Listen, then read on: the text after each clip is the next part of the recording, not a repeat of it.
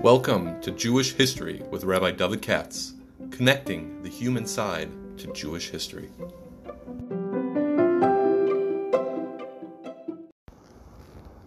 For sponsorship opportunities or to support this podcast, please visit our donate page at www.support.rabbidavidkatz.com. Hi, it's um Cholamoid. Let me see, Monday morning, um, here in Baltimore. So that's uh, our first day of Cholamoid, and uh, there was a concatenation of events that led me to say, you know, I'll just throw something out now, um, having to do with the Spiesen and things like that, because uh, things can't, like I say, it's a concatenation of events. A few things came together, and it's rather amusing to some degree. Uh, I think you saw that this guy in Israel, the Misrad HaBriut, you know, one of the health ministry officials, who he obviously must be a super chiloni, he says, Asur lahazmin at the Ishpizin sukkah. You know, that uh, this year you can't invite Ishpizin. He meant it, wasn't being funny. And that's because, and I get it, at least I think I do. I don't know the guy. Some people are really cut off from traditional Jewish culture. And when they hear the word Ishpizin, they heard the, you know, and, and, uh, you know, guests and so forth, he must have thought it meant that people invite guests, lashbez in modern Hebrew, you know, to provide, you know, hospitality and so forth. And he knows that there's a custom, you invite Avram Yitzchak and Yaakov and so forth. so it comes out funny. They say, can't invite the Ushpizin. Uh, obviously, the guy never even saw the movie. You know I'm talking about? They made that movie years ago, not that long ago. Ushpizin, which I think got all kind of awards. Uh, it's a friendly movie. It's actually, uh, what do you call Breslov? You understand? Uh, it's it's a Breslov type, type story. I've uh, taught courses in the past on the history of Hasidism in college. I think I'm the only one, I believe, which is funny. In other words, an external history of the Hasidic movement per se, as a phenomenon in modern history. You know, uh, Hasidism is a modern movement. Is that correct? The Baal Shem Tov didn't live that long ago, and uh, it's one of the modern movements in Judaism. I know it sounds funny to say so because you don't usually put together Hasidus and uh, Reform Judaism and Haskalah, but they are all modern movements. Now they're very different, obviously, but you know, their their uh, responses. Well, it's complex, but you know, they're one of the responses to modernity. Okay, it's a kind of interesting in that regard. So, uh, listen, I have uh, people in class who are not Jewish and so forth, obviously, and uh, I don't go into super details about each of the Hasidic movements because that's not for them. It's more of an external history to understand this is uh, the Hasidic movement is the fastest growing movement. I mean, let's face it. Uh, and uh, you know, you try to explain Breslov or something like that. So I give a little bit, but I say, here's a movie. Go watch this movie. Then you'll hop what Breslov is, and they always love it. You know, and those they say, I get it. You know. So obviously, this official in the Mr. Rada Bruce never even saw the movie, uh, and so he said you can't invite Julius Friesen which is kind of which is kind of funny. It reminded me of a couple of similar incidents in Jewish history, uh, and uh, what do you call it? it? It's it's a it's strange because uh, uh, well I'll get to that later. On Yontif, this is the concatenation of events. So with this in my mind, I said maybe I'll talk about the Spiesen. He didn't know this, and then something about the Middle Ages, where they also didn't know definitions of terms but uh, uh, you know, we have two day yontiv here in, in, America, obviously. So uh, uh, one of the things I did, I pulled out a book. There's been on my shelf for a long time. This guy, um, B'nai Bina, it's called. You know, like I, it's a, I think he was an Orthodox rabbi who had a, a conservative stellar. That's my understanding. Uh, Rabinowitz is his name, and uh, he had like all these book reviews. I think they used to publish them in Hadoar, I believe. Um, of uh, sermonizers, of homiletics. And one of them, was, you know, American speakers, Orthodox conservative reform. It's all in it. And one of them was Milton Steinberg, who was a famous conservative rabbi way back when. He died young. Uh, he wrote the as a driven leaf and so forth. I never read it, but everybody I know has. Uh, and uh, anyway, he had a thing about his Spiesen. I said, so, hmm, conservative rabbi writing about Spiesen, that's funny. And uh, he made the point that, you know, it's a Jewish way of, of trying to welcome the poor and uh, you know, so he kind of Americanized it. I thought, and I said, and I, the way he he he described it was nice. and I said, how, how do you like that? You know, it's interesting. I mean, Milton Steinberg came from an Orthodox background, but like all those conservative rabbis way back then. But it's interesting the way he recast it in these terms. But um, meanwhile, I told you, concatenation events. I got an email the other day just for uh, circus from somebody who said, Can you do a podcast on my ancestor, the Shlah? Whoa, Shlah's a big topic. So I didn't say yes, but while I was in Shul, I you know what the heck, I pulled out a Shlah. You know the part with the Masechtas. You know how it works with the Shlah? He's got these Masechtas. Masech don't mean Gemara, it's Yontif. You know, it's Masechtas. Rosh Hashanah is all about the holiday of Rosh Hashanah. Masechtas Yom is all about the holiday of Yom Kippur and so forth. So he has a Masechta called Yuma. I'm sorry, a Masechta called Sukkah, which is all about the holiday of Sukkot. It's kind of cool. And uh, and now they have these new Shlah sets with the kudos and, you know, broken up into easy digestible paragraph. I think, that, in my opinion, they've opened up the Shlah. Um, the same way that you find like the Chinuch was opened up when they put out that new edition. Uh, I feel very strongly about the, about the Shlah. So anyway, uh, so I was just looking over here and uh, flipping through in Shul, and I see as a he, by the way, he has a lot of good cute stuff, but uh, he has a thing on the on the Ushpizin.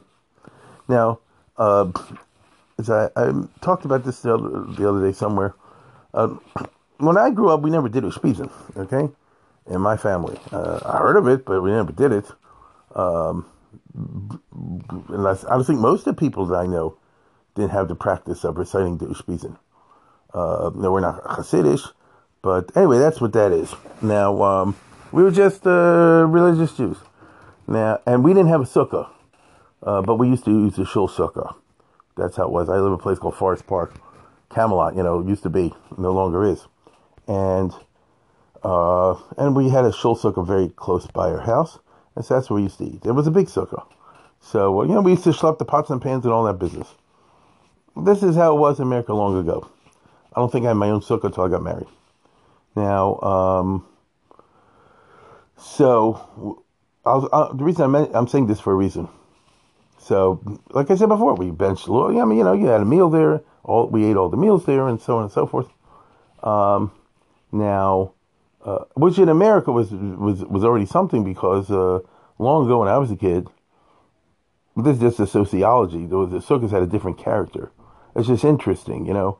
Um, I've said this many times.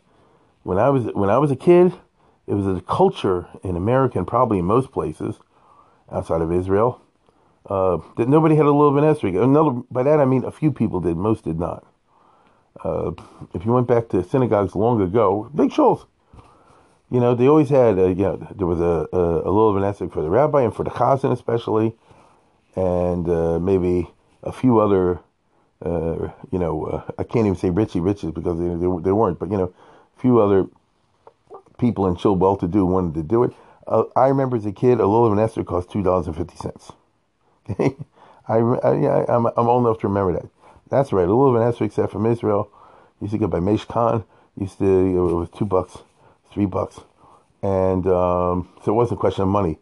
But people of a certain age long ago were afraid of the Pachkava you know, they, they were like nervous if they have a little master in the house. It's funny, you know. And uh, what used to be long ago in America was you have a lot of shuls, big ones too, and to be uh, a few sets of lumen there on, on sukkahs. Like I say, one was for the rabbi, one's for the chazan, and maybe two or three others for a few quote unquote gvirim. At two dollars and fifty cents, you ain't a gvir, you know. And uh, and then the shul itself had a two or three or four sets, and they would pass it around, and everybody would. Everybody made a business to bench Lulav, but uh, or bench Estrig as they call it. But uh, and they would take it to the women's section too, and all the ladies would bench Estrig. Isn't that interesting? But they didn't want to, you know, they didn't want to take it home. Okay, and similarly, so we notice when you had the Hoshanos, you know, when you marched around, there's very few people that marched around with Lulav and and uh, during the week, I'm taking you back to another world. Uh, during the week, um, because my father was a shamus, so uh, you know you you you take the esrog to house to house, and uh, people you know and uh, I'm serious. You take the house to house, and people would bench esrog in the house, and then you left, and they would pay the guy for bringing it to him. You give him five bucks or something like that. It was a certain achnasa. Uh, nobody wanted to own it and have it trouble. I guess they're afraid the, the would break the pitum. That was a nightmare in those days. Because whoever heard of it, when I was a kid, who heard of an esrog without a pitum? You know, that came later in my life. And uh, that grew that way. And anyway, it's a different world. Um, now, there were some exceptions to that. A few shuls are very religious, and everybody had a little esrog. But today, every every Tom, Dick, and Harry, I bought my granddaughter an a little esrog, you know? It's a, it's a new world. And similarly with a sukkah.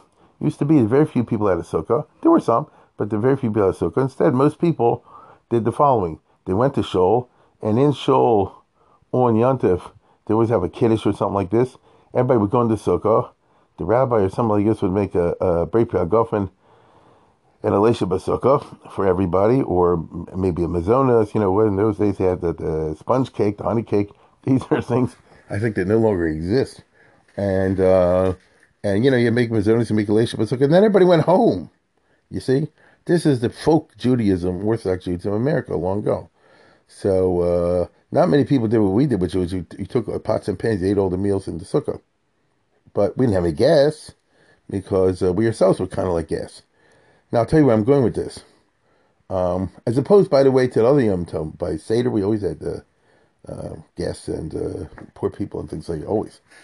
So, um, so I'm looking in the Shlah, and I see he brings the uh, the uh, thing about the Ushpizin. Now, the Ushpizin is not in the Gemara, and uh, you know normative sources. It's in the Zohar, okay, and it's a kabbalistic custom.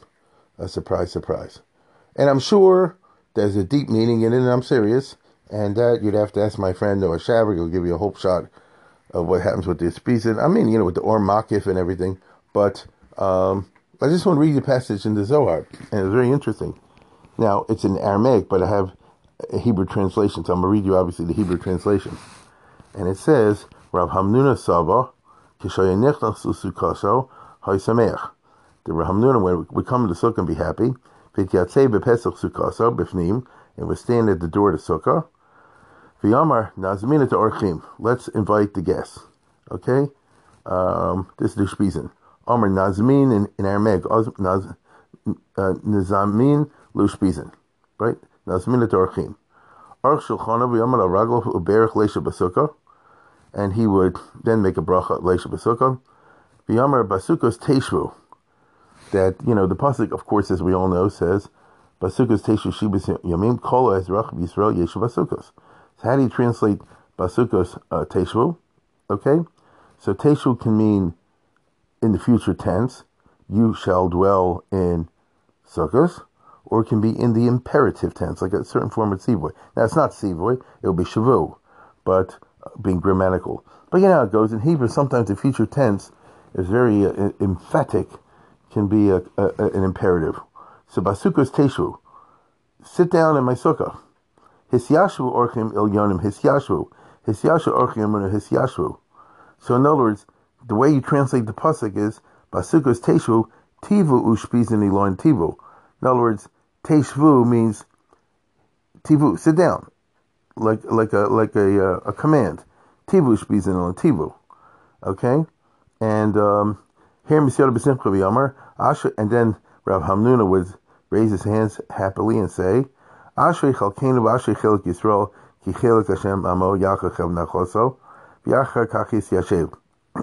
So basically, he would, um, if I get this, if I understand this correctly, he'd come to the sukkah, he'd make the um, bracha of Leisha B'Sukkah, and then, um, now I don't want to get too halachic over here you know, in terms of, of a hefsek, but let's say, but going by what it reads, he would make the bracha, and then it would say, Basukas Teshu Hisyashu Orchem, and then he would sit down and be, and, and that would be his Leishe Basukah, that would be his, his bracha. So, I mean, the truth is, you Yotze, once you're standing up, you don't have to sit down. So, that's how he would do it. Uh, V'him Shechakosov, and then he would continue the pasuk. The pasuk is, of course, as we know, Basukos Teshu Shivas Yomim Kol Ha'ezrach Yisrael Yeshu Basukos. So he would say like this: There are two halves of the pasuk, A and B. The first is if it's Basukos Teshu. I repeat, how do you translate that? Basukos Teshu. Hey, you guys, Teshu, sit down. So that he would address to the Ushpizin. Hey guys, sit down. And then he would go on to say, Kol Ezrach Yisrael, Yeshiva basukos. All regular Jews should sit in the sukkah. So that's us. So basically, first you, Chashuva guest, sit down, and then all Jews should sit down. So I kind of assume from this that his family was there, and he would say, he would come in, make a Lesha Basukah. I repeat, this is the source of the practice of the of the minute. So he would enter the sukkah, he would make a brach of Leshav, uh, leaving aside the question, you know, that machlokas and the Rishonim, whether you make a Leshav Basukah every time you walk in, whatever, let's leave that alone. Right? Uh, he would come in and he would make a brach of Leshav Basukah, then he would say, sit down, my guest. And then he would turn to the rest of his family and say, Kolo Ezrach Yisrael Asugas. You guys also sit down. B'nai Olam Hasa. And that was the practice. Shamisha Yeshlo Chelik B'hamazeh Be'eretz HaKodesh Hu Choser B'tzel. Anybody does this is what they call B'tzel Hu Amunah or B'tzel Dehamnus, as we say. And then the Zohar goes on to say.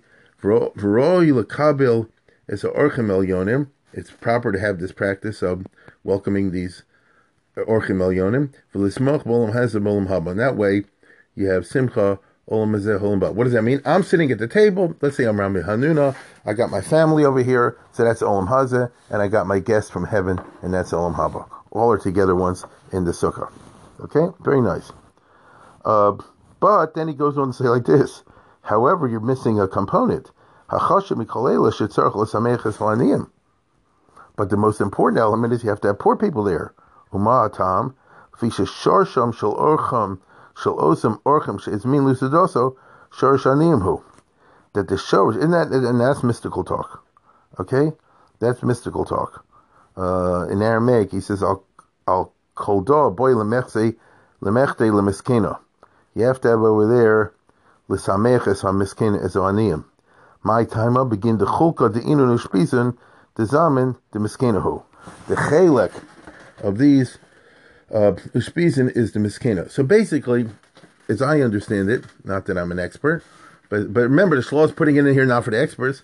So he says, as I understand it, it means like this: um, when you invite in the guests, the the food I'm making for Avram Avinu, I'm giving to the poor person. In other words, when I have a poor person there in the sukkah as my guest, and I give him food as a guest, I am quote unquote feeding Avram Avinu or giving a meal to Yitzhak or to Yaakov. That's the idea. That that's a you know the chelik the inu nishpisen the zamin the miskenahu. You know, miskin is a poor. Vim yosha and the Zohar goes on to say, if you sit here, umazmin orchem el yonim elu shemorche amuna, and you invite these uh, chashav guests, I will eno nosan aniyim chelkam, but you don't have any poor people, so which is what most people do, right? You have a meal, you have your family there, something like that, and that's it. And then you say, ooh, tibush and blah blah blah. Uh, but you know, but the, so Avram, Yitzchak, Yaakov, and so forth show up, but there's nobody there other than the family. Kulam ponim. Then the guests, the ushpizim, turn away in disgust. V'yomrim, and they say, and they quote a pasuk in Mishlei, Al tilcham es lechem ra oyim. Don't eat the food of a stingy person. She'osam shulchan she'arach shel haroahu v'lo shel hakadosh baruch. Okay, uh, the ishtachak dahu pesora the takin delay, uh, the takin, the bread that the guy prepared, the food he prepared, delayhu, it's from him, meaning it's olam hazeh, below the kuchabricho. So in other words, it's it's from the like the you know the, the the dark side, meaning it turns out to be a negative meal, so much so that it's disgusting. What do you mean so much disgusting? He goes on to say alei dichsiv v'ziresi perish al pnechem perish chagechem, that I'll throw like dung on your holiday. Meaning God regards the the offerings you give him as as perish, as dung, uh, which is pretty disgusting, right? And chagechem v'lo chagai. And he goes on to say, woe to the person who who who has to experience the embarrassment that Avram walks in or Yitzhak walks in, checks the place out, sees no poor people, and walks out.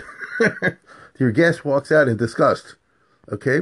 Dealing with Kaimim, sorry, gets up from the meal and says, No, I don't want to eat here. Okay? And uh, so that's pretty amazing. And klolo shel.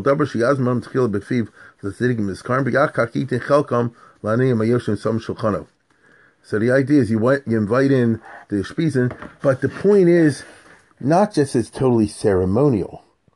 Uh, you invite in the Spiesen and you have a meal for them. No, you have food set aside for them. So let's say, for example, I'm just making this up. Let's say I had five people in my family. So I set aside six portions. One for each member of my family, five of us, you know, and then one for Avram, or another night, one for Yitzchak, or another night, one for Yaakov, and so on and so forth. Uh, however, that sixth portion should be a poor person. you get it? An ani, or something like that. Uh, and so the the meal that that sixth person, the guest, the ani, is eating, that's the Yitzchak part, that's the Yaakov part, that's the Moshe part, that's the Aaron part. So if you don't do it, you don't do it. Um, and and otherwise, it's a bummer.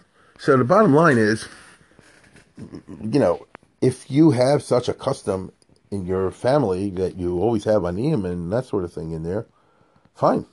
Then that's the meaning of the Spiesen. But if you do like most people, I think, most people have family there, thank God. They have, you know, friends and guests and that sort of thing. Uh, but not unis, not losers, not this, that, and the other. Um, then then is, is, is almost like counterintuitive. In other words, don't invite the guests. You follow? Don't invite the guests. Now, I have no idea why we didn't do this piece. Maybe because we didn't have guests. I, I don't know. I don't I don't think my father was into the Shlah and not into the Zohar. But uh, I think it's very interesting. And this all happened to me yesterday. It turns out that this sermon that Milton Steinberg gave is nothing but a quote from the Zohar. I know he probably saw the Shlah or something like that, or some was brought to his attention. Which is nothing wrong with that, right? It's just not his own vort. It's uh, so it turns out that the Ushpizin ceremony is like the Misrad HaBriut, you know? In other words, without knowing it, that the Ushpizin really supposed to be a human being guest. You understand? The human being guest, by that I mean an oni, a poor person. Uh, that person is the, the person that when he eats the food, it's like the Ushpizin is eating the food. I think it's very interesting. As far as I know, I'm not that I've ever gone into this except this year. Um, I'm not a Spiesen person, uh, but I do say it now because my wife, you know, got married and I married a religious girl, so she made me money. So she likes to do all these things that we never did. But um, what do you call it? The essence of it is do you have the poor person at the man? If you don't, then the Spiesen is sort of like uh, stupid. Uh, in other words, based on this anyway, counterintuitive. Now, maybe some guy will come along. I'm serious. I don't, am not the expert in this, and say, no, no, there's something deeper in this, and blah blah blah. Kenzine, you know, I don't know, uh, but uh, based on what I just saw, it's pretty straightforward. No, he's quoting straight from the Zohar, and the Shalom himself is interpreting it with the words I just said, which is you better have a poor person there to take the chelik of the Shmizin. So at least up to the 17th century, you see that this is how it was understood. But like everything, I'm just saying it's funny Imagine some richy riches that there's some fancy hotel, not in the Corona year. They're at the Waldorf place in Yerushalayim, you know, one of these rich things. And uh, uh, one thing they don't have there is poor people at the table. And, uh, you know, it's a penthouse uh, sukkah in the middle of the newest uh, area of Jerusalem. They say, oh, Tibu, Spies, and Avram Yitzchak, Yaakov, Spies, Eloy, and all the rest of it is baloney. uh, now, maybe I'm wrong. What I mean by that is like this. I mentioned this in my show, and you know somebody immediately said as well.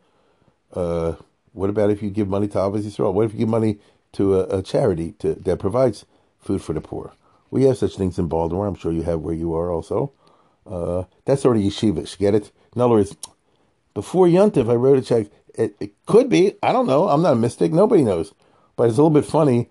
You know, Avram Avinu shows up in your sukkah and says, I guess, listen, Avram, I got enough food here right now. But look, if you check out my PayPal, you'll see I made a donation. you understand?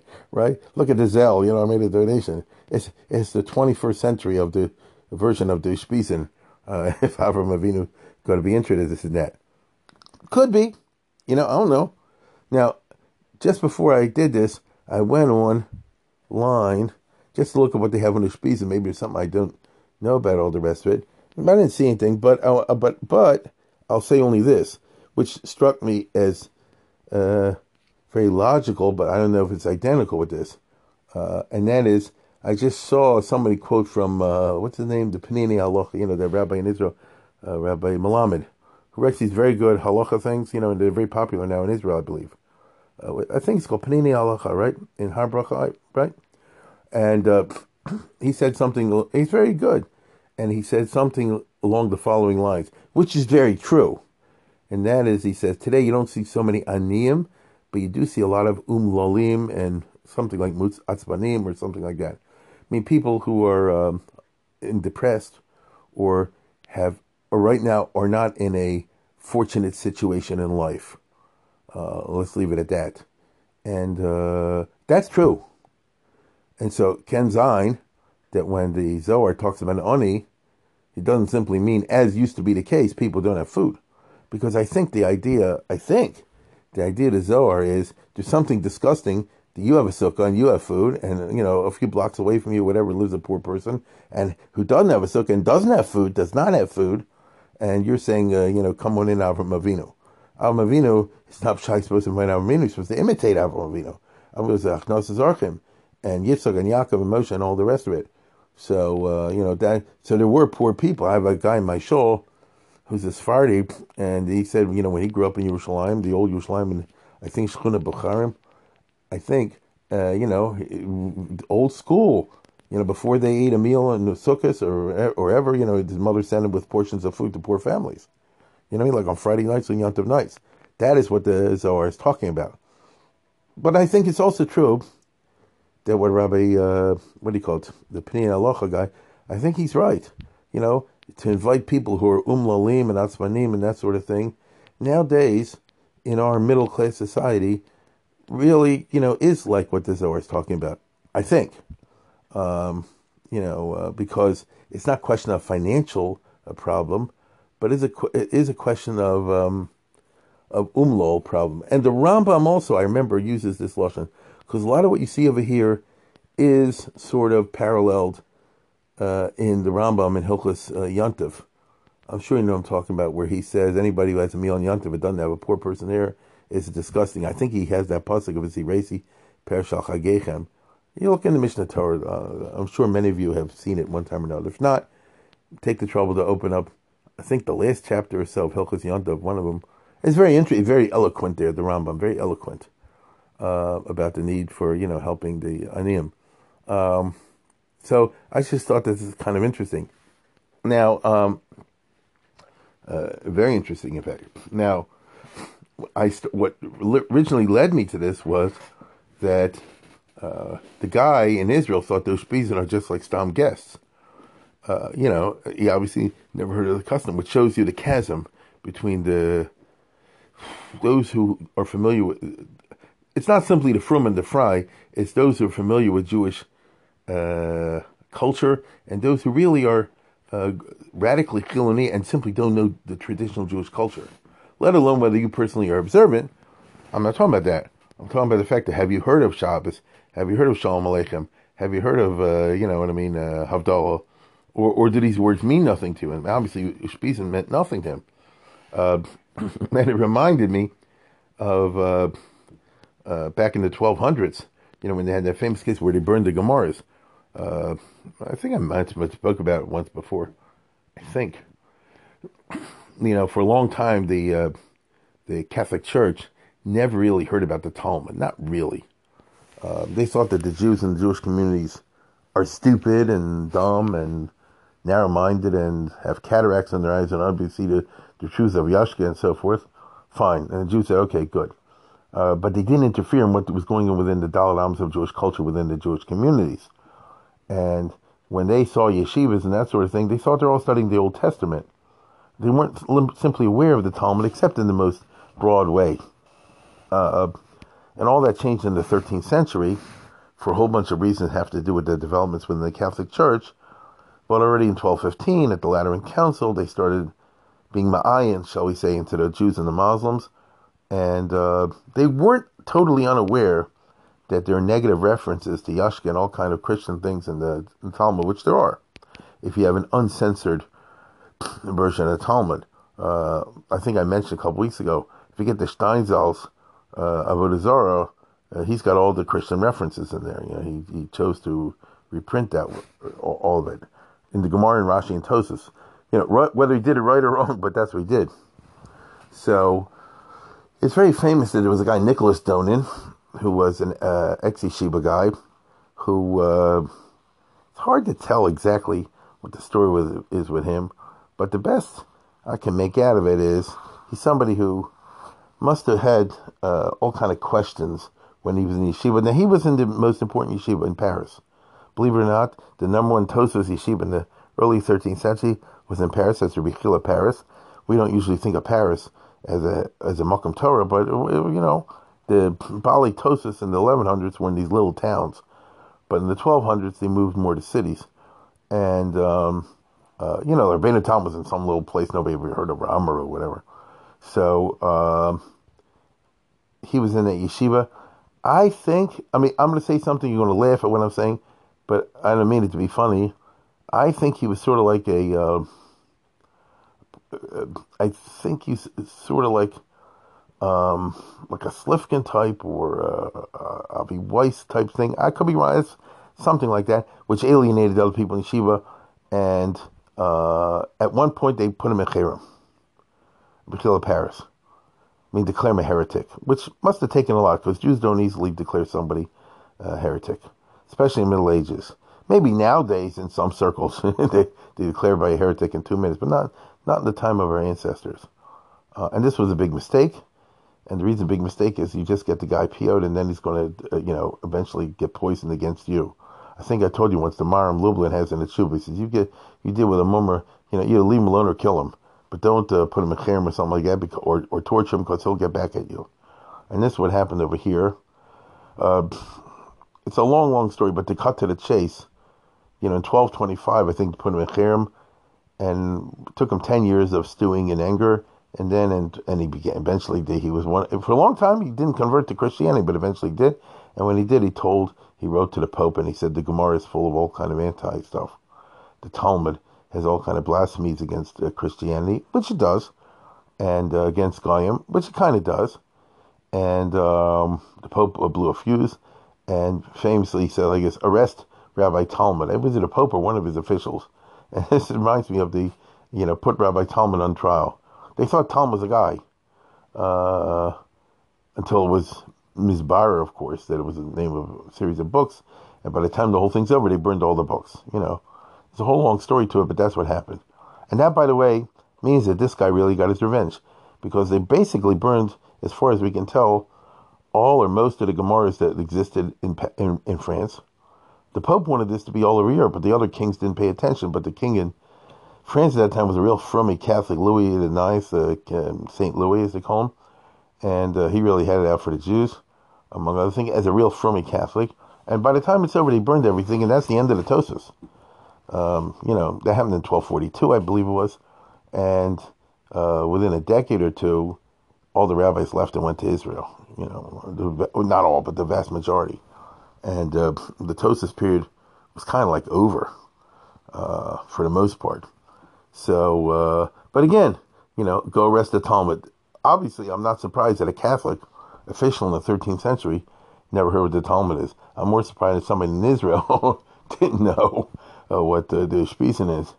And thirdly, came to my mind the famous uh, Beilis trial, uh, you know, 100 years ago, in 1912, I guess, when the Tsarist government in Russia, um, the attorney general accused this guy of uh, doing a blood libel, of killing this uh, Christian girl, murdering her in Kiev for the purpose of using her blood to make matzah.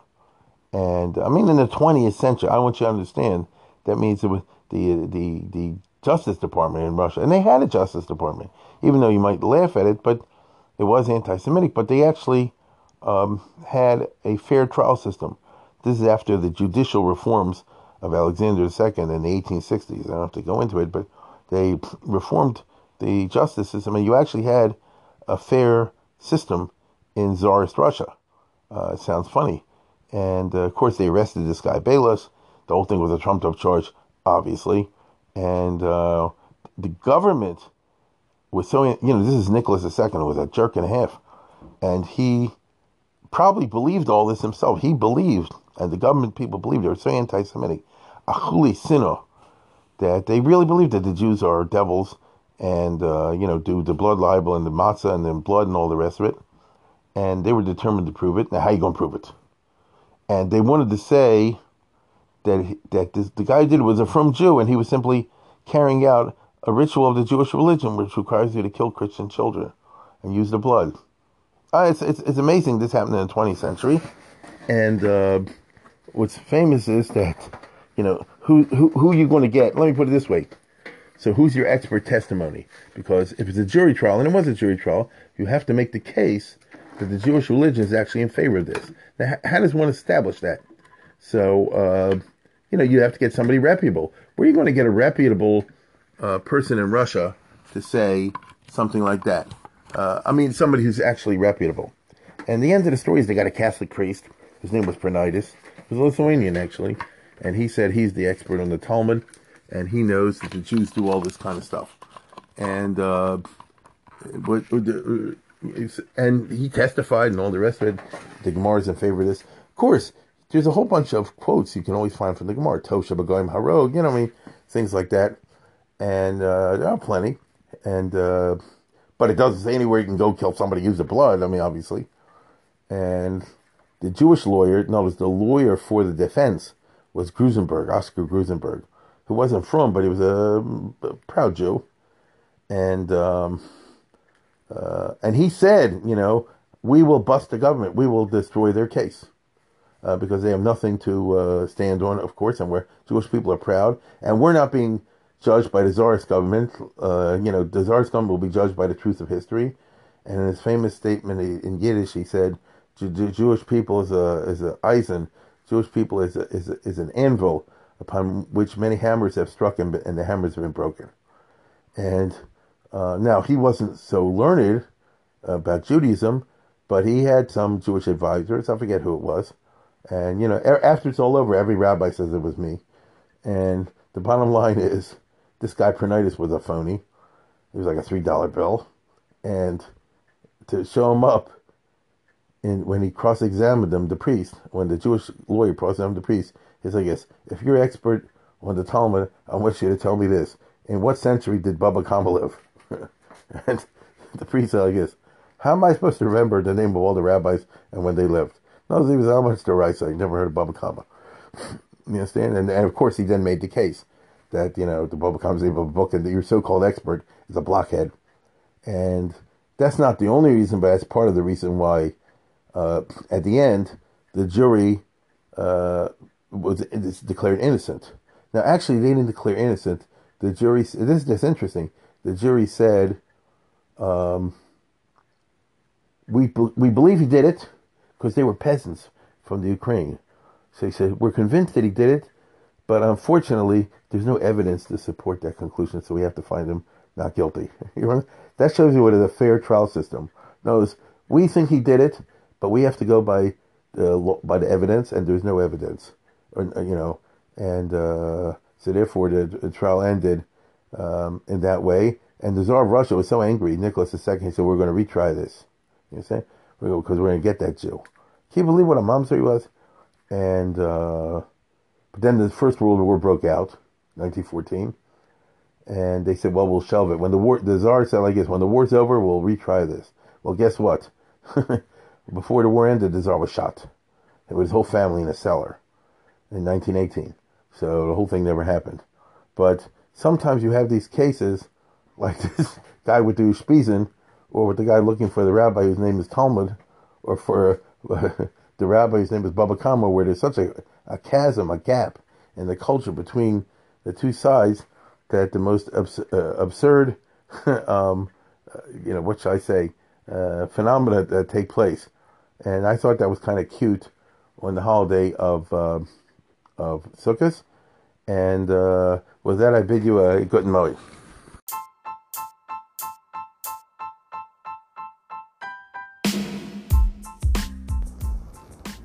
For sponsorship opportunities or to support this podcast, please visit our donate page at www.support.rabbidavidkatz.com.